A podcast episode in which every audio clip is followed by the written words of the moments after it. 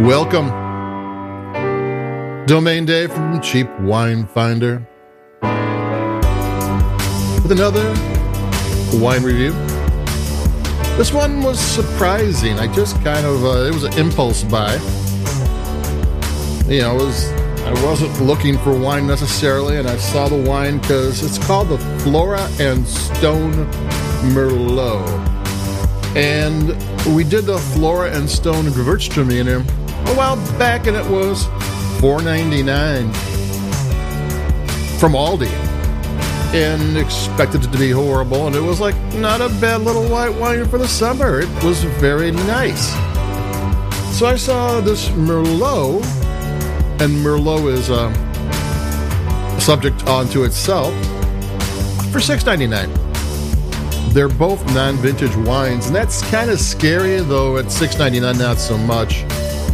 The let me look at the back of the bottle. Um,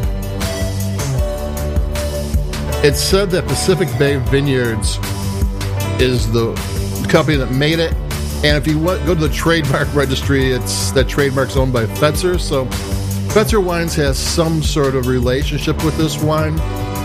Um, you know, some branch of it somehow is probably there, and they make a Gewürztraminer and a Merlot. Those are all vintage dated. These are non-vintage. So they're so the wine's actually in good hands. I mean, they're very good at sustainably farming and value priced wines. If you're drinking inexpensive wine, Fetzer's actually a good choice. So you know, like why you know non-vintage wines kind of scare me. Like in sparkling wine, even expensive champagnes are non-vintage. Just because they're trying to make a house style, they want it to taste the same year in, year out. But these expensive wines, they're not doing that. So I'm not sure if it's just that to get enough grapes and or juice to make a run for Aldi, they might have had to take a couple different vintages and put it together because uh, they do make that wine, and of course, there's other ways that they could get that wine too. And I'm drinking this and expecting nothing, and it actually tastes way above its price range. Now, first started to nose the wine, and I was getting green pepper and bitter chocolate and herbs. And it's like, whoa, those don't end up in six ninety nine red wines, but they are kind of cool things to get in a Merlot. And take a sip.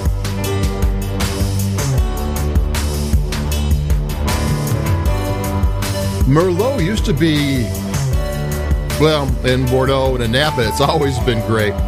But in the United States, I mean, um, from like the 1990s to 2010, it rivaled um, Cabernet Sauvignon as the number one red wine. You know, it had a bump uh, when that movie Sideways came out. And what's that? Uh, 2005, and the lead character didn't want any Merlot.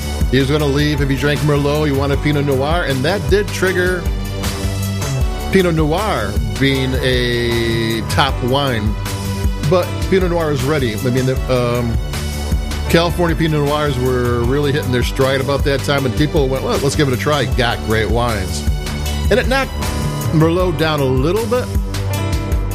But ever since then, it seems to you know, it, from where it was rivaling Cabernet Sauvignon, they grew more Pinot Gris, Pinot Grigio, and French Colombard in California in 2018 than they did Merlot. I mean, that's kind of um, it's one of the noble grapes that kind of fell. Not so much in expensive wines. There's some crazy good Merlot wines in the upper range. I mean, I mean, you drink one of those and you know exactly what how cool Merlot is. But it's kind of fallen out of favor. I don't even really see it that often in red blends. I mean, Zinfandel and Petite Sirah seem to have taken its place. And so, you know, there's wine swings, you know, like uh, Australian Shiraz, which is Syrah wines, was all the rage, and now you don't see Syrah anymore. Malbecs from Argentina were on everybody's you know number one list, and now not so much.